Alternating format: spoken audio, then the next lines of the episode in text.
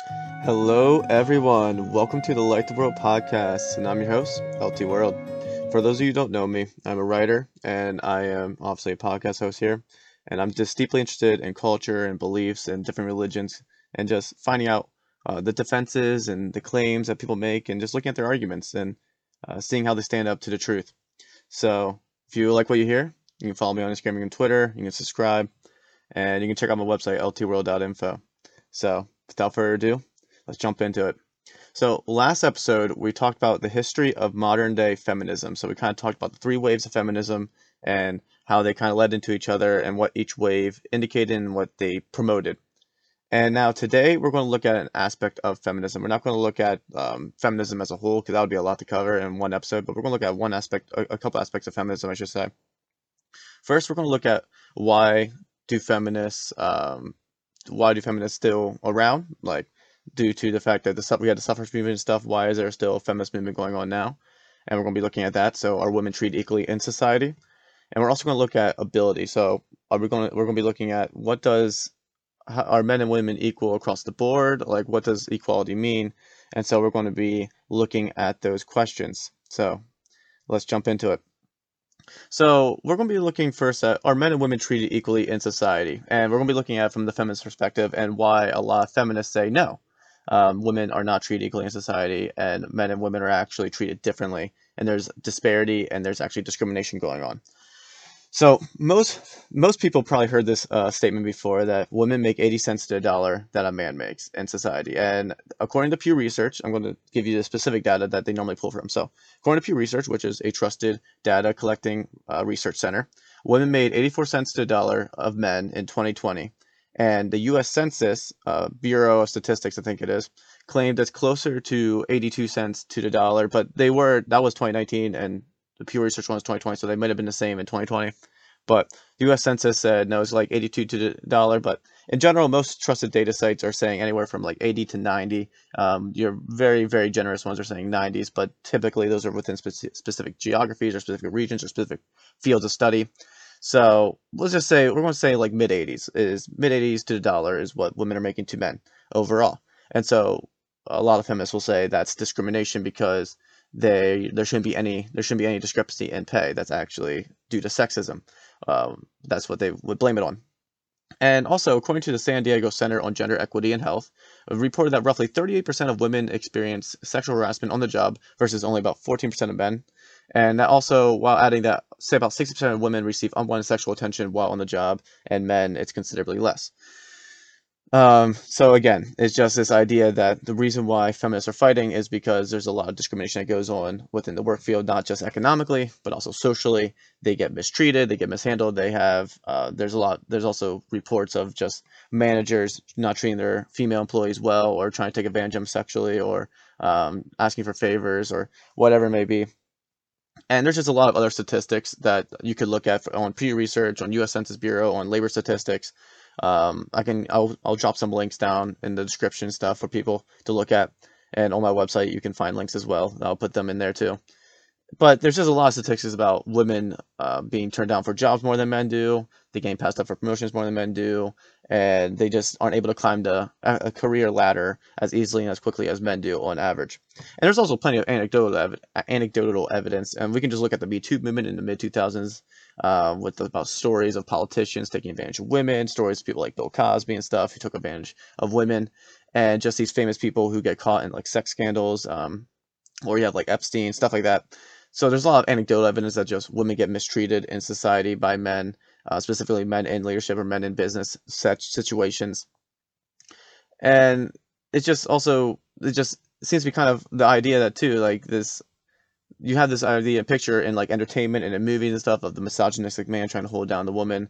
And as we saw in the last episode there is a history to this. There is a history of men trying to suppress women.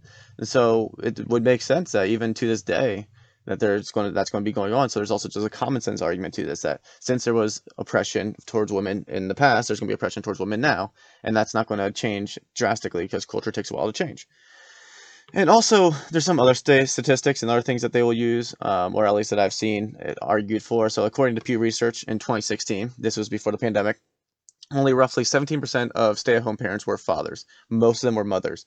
So that would be an argument more from social norms because as we talk about critical theory, a lot of oppression is argued to be coming from social norms or social expectations. And so, since about 70% of women, I mean, since 17% of men make up only stay-at-home parents, about then that means 83% of women make up stay-at-home parents. Uh, they would say that stunts career growth, which it does. Uh, if you're staying at home to be with your kids, you're not going out on your career. You're not going to be growing. You're not going to be fighting for a higher income. And so, since outcomes and comparable numbers are drastically different, uh, a lot of times they will, feminists will argue this is a sign of sexism. Um, this is a sign that women are being mistreated, and we need equity, as the word goes. And that's why a lot of women fight, or a lot of feminists fight, for what they would call equal rights or equal representation. And normally it's not really governmental bills, it's more like social change, um, more or less. But of course, there's always counter arguments to these things. And the, and the first one is correlation and causation are not the same thing. So I'm going to give a quick silly example of what I mean. This is something I heard in a statistics course one time, and I thought it was kind of funny. So just because shark attacks and ice cream sales both increase and decrease at the same time, and they they have some sort of correlation to one another, does it mean that they cause one another? So shark attacks do not cause ice cream sales to increase, and a decrease in shark attacks doesn't cause uh, ice cream sales to decrease. Actually, the reason why shark attacks and ice cream sales increase at the same time and have a correlation is because they both increase during the summer. Shark people go to the beach during the summertime therefore sharks are able to attack humans during the summertime and ice cream sales go up in the summertime because it's hot outside and people want to eat ice cream. So there's a correlation there but not causation. So they would a lot of people will say on the counter side of this is that the same thing for most of these stats since there appears to be a correlation between women and job discrepancies does not actually mean sexism is the reason. That does not mean the causation is the sexes or gender. There could be many causes. Um, for instance, Jordan Peterson, um, a well-known, more conservative um, uh, psychiatrist, proposes that there's multiple reasons, about 16 reasons I think he says, for the discrepancy between men and women in pay. One of which he does say is discrimination, but he says that makes up a much smaller proportion than people would like to think. Um, and we'll go down, we'll give a little bit more reasons as we go here. But I'm, I'm going to just take, uh, let's just take it a step back. So let's look at the stats specifically that I just quoted on the feminist side, and we'll we'll see why some what some people will say to them. So let's take for instance the Census Bureau statistic that I quoted at eighty-two dollars, uh, eighty-two cents to a dollar is what women make. Um, I looked kind of at the small print. I looked at what their factors are taking, and I kind of looked at the Excel sheet a little bit. And I could be wrong. Again, I'm going to put the links in the description below, and if you want to check me on this, you can check me on it. But what the what the Census Bureau took into account was it quoted it took into consideration full-time workers and their annual incomes. By what I could best tell, it failed to take into consideration careers and experience along with personality traits and hours worked, which are a lot of factors that play into how much a person earns and how much a person can make. Um, again, let's take the Pew Research statistic I quoted. It also it took in consideration both part-time and full-time employees, so it took in a lot more people.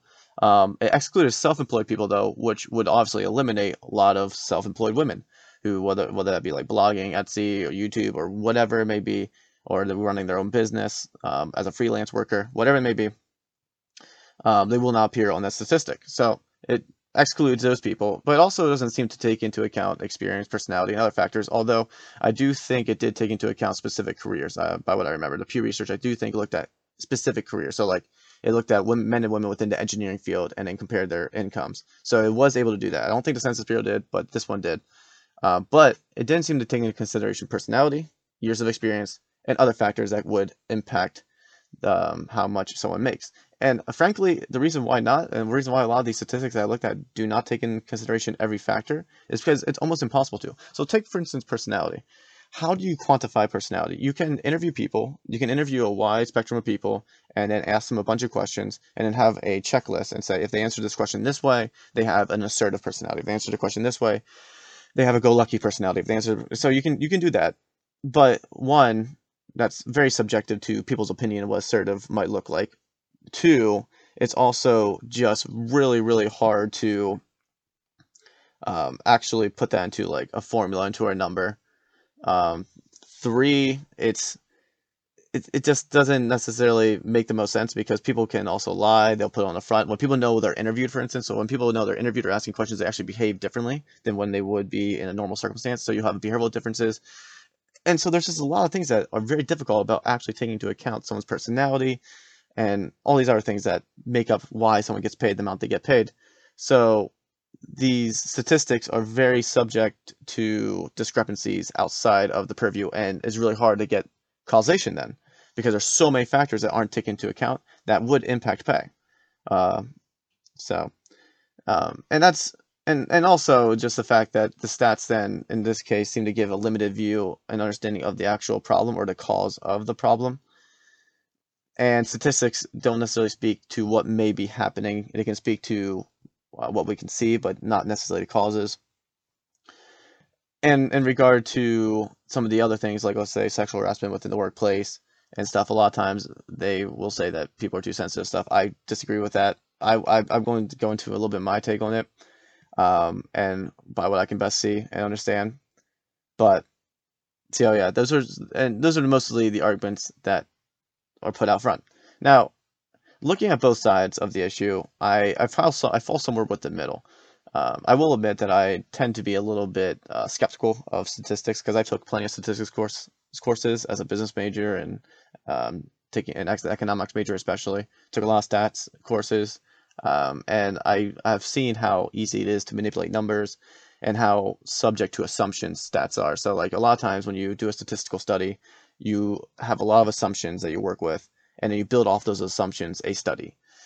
Or you put into your um, formula some sort of assumption or a buffer or like error, just in case there's an error, like you take into account. So there's a lot of just assumptions that go on. Stats also is subject to your pooling. So for instance, if someone is getting, if a study is getting paid to get a certain result, they'll most likely get that result that they want, and then they'll post it as a studied research or whatever. So, actually, a funny example of that to tell you what I mean, that GE one time when they released a new light bulb, I forget what year it was, but I think it was like early 2000s, maybe sometime around there. But GE uh, paid a group at a university to do a study to prove that their light bulb is more effective and lasts longer than other light bulbs. And during the study, the, the university actually discovered the opposite, that the GE light bulb was worse than the other light bulbs. And the moment GE found that, found that out and realized that the university wasn't going to um, help them out or uh, post a study that helped them, they pulled all their funding. And they pulled out all their funding from the university and they fled.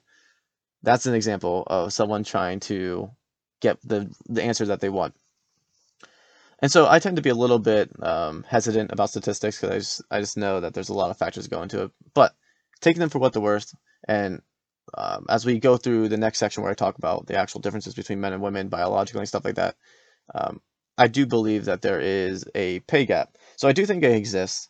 Um, I believe some of it can be accounted for for sexism discrimination. That actually wouldn't surprise me. So as I said, the fact that there's the history that we have that doesn't surprise me it'd be still to be discrimination to this day because a lot of these government laws and stuff got passed. It was passed in like the 60s, 50s era, um, and 70s, and a lot of the people who are running these businesses and stuff at that time are going to be just really old at this point, but they'll still be in the businesses. They'll still be managers. They'll still be higher ups. A lot of people who are in the in, working there are going to be older and still going to be working at these companies, working in the business field. So there's probably there's definitely still going to be sexism and discrimination, but as the generations go on, I think this will fade away. And I think there's a lot of reasons to believe this. So, uh, if you look at the statistics, I just told you the present day statistics of what women make to men. But if you actually look at the trend, it's increasing. Um, the gap has been closing between men and women for years now. So you go from like the 70s to now, um, the pay gap has shrunk drastically by a lot. And I think this will continue to shrink until several generations. So I think I think we just have to wait a couple of generations, and I think it will shrink because the stats is going like this, where it's coming to an equal. The gap is closing. Um, so I think it's just a matter of time. And I think partially also um, looking at the stats of people going to college, more women are going to college now than men are, or at least um, there's a trend of more women going to college and stuff versus men. And so I think as we see this trend as well, you're going to see women start making more money, and uh, they might get to a point where they're making more money than men because of this of this shift. So I think it's a matter of time in regards to the economic standards, and even Pew Research admits that there's multiple factors involved. So, as I said, I don't think sexism is a purely the reason why there's a gap. I think that's part of the reason why, but I don't think that's the full reason. Um, and there's multiple factors. And even Pew Research that I was quoting earlier admitted that by saying that when women get pregnant, they tend to leave their jobs and stay at home by their own volition, by their own free will. Um, so that's a factor that plays into why women make less. There's also other factors, as I said, Jordan Peterson mentioned about 16. Um, some factors include different types of jobs. So like U.S. Census Bureau wasn't able to take account careers, so like different careers pay differently. Um, more women tend to flock towards certain careers than men do, and those careers oftentimes don't pay as much. You also just have other factors involved that we can go go down, but those are just some of them. And yeah, so I don't. I think the I think the gap since it's shrinking over the years. I think it's just a matter of time once the gap completely shrinks.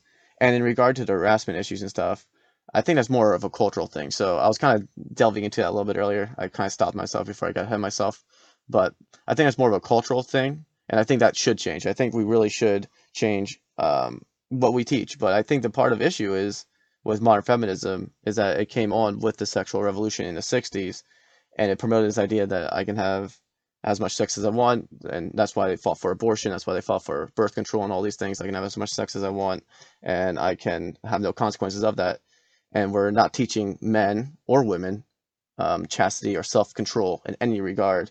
And it's we're not we're not upholding self-control and sexual um, self sexual self-control as a virtue anymore and if you take away that as a virtue, uh, it doesn't surprise me that you'll see an increase in sexual harassment. Um, and I think so. We need to change the culture. I think we need to change the norms, but that would require um, us to change our perspective. I think on sexuality.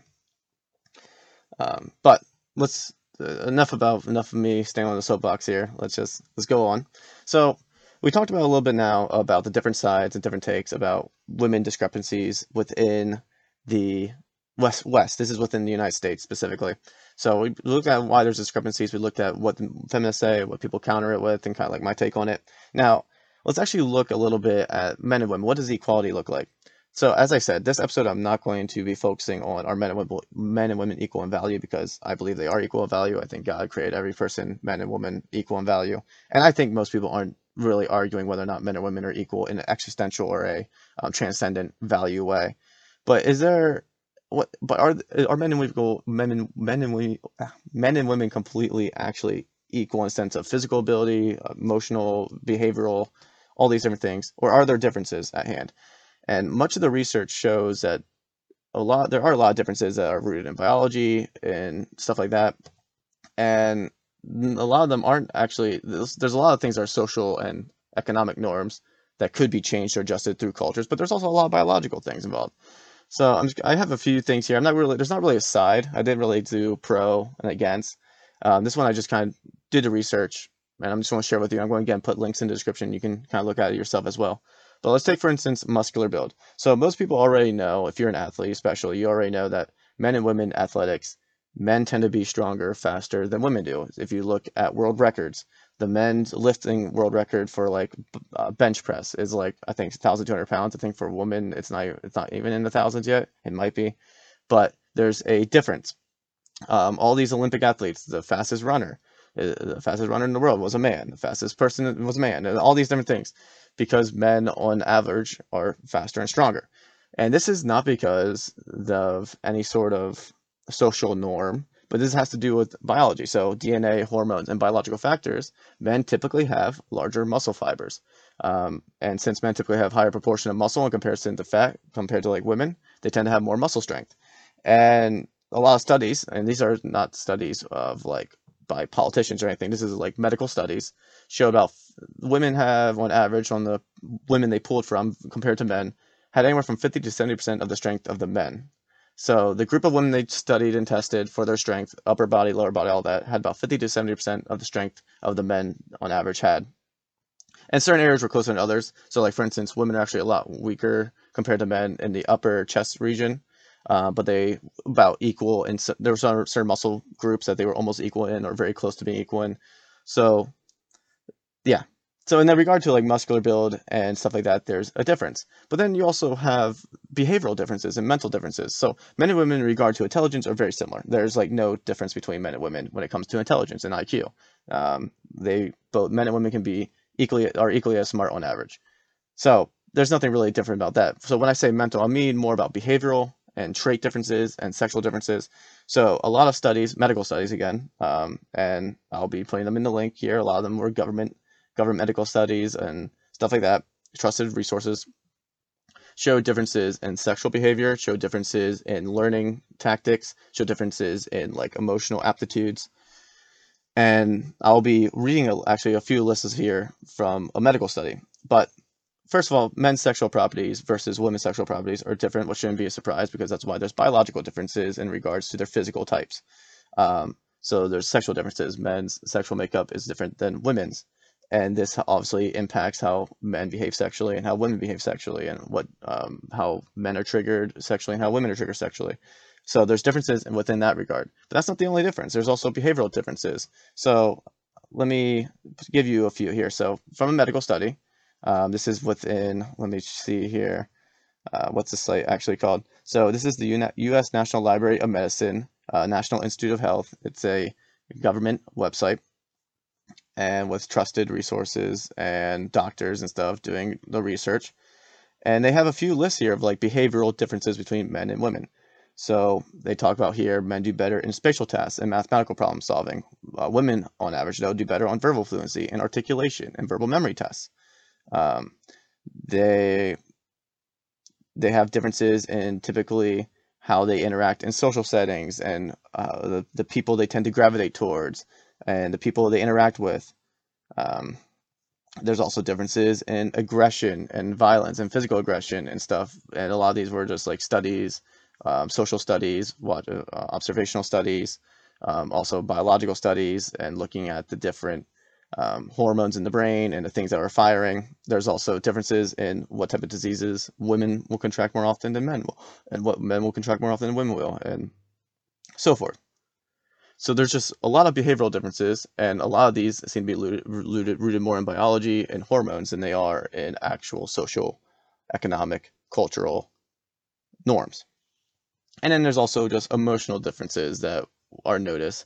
Um, and again, this has a lot more to do with the hormonal and the mental side of things than necessarily socio-economic cultural norms, as these studies show. And also, just statistically speaking, you can even look at stats and you can observe and take an inference from certain things that you can kind of see this. So, for instance, more murders, aggressive crimes, uh, assault, stuff like that are done by men. More often than not, men commit those crimes.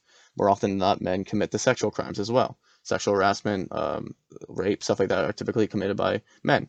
But also, then you have the other flip side. You have women are more often to be stay-at-home moms. Women are more often to um, gravitate towards like teaching careers and stuff like that.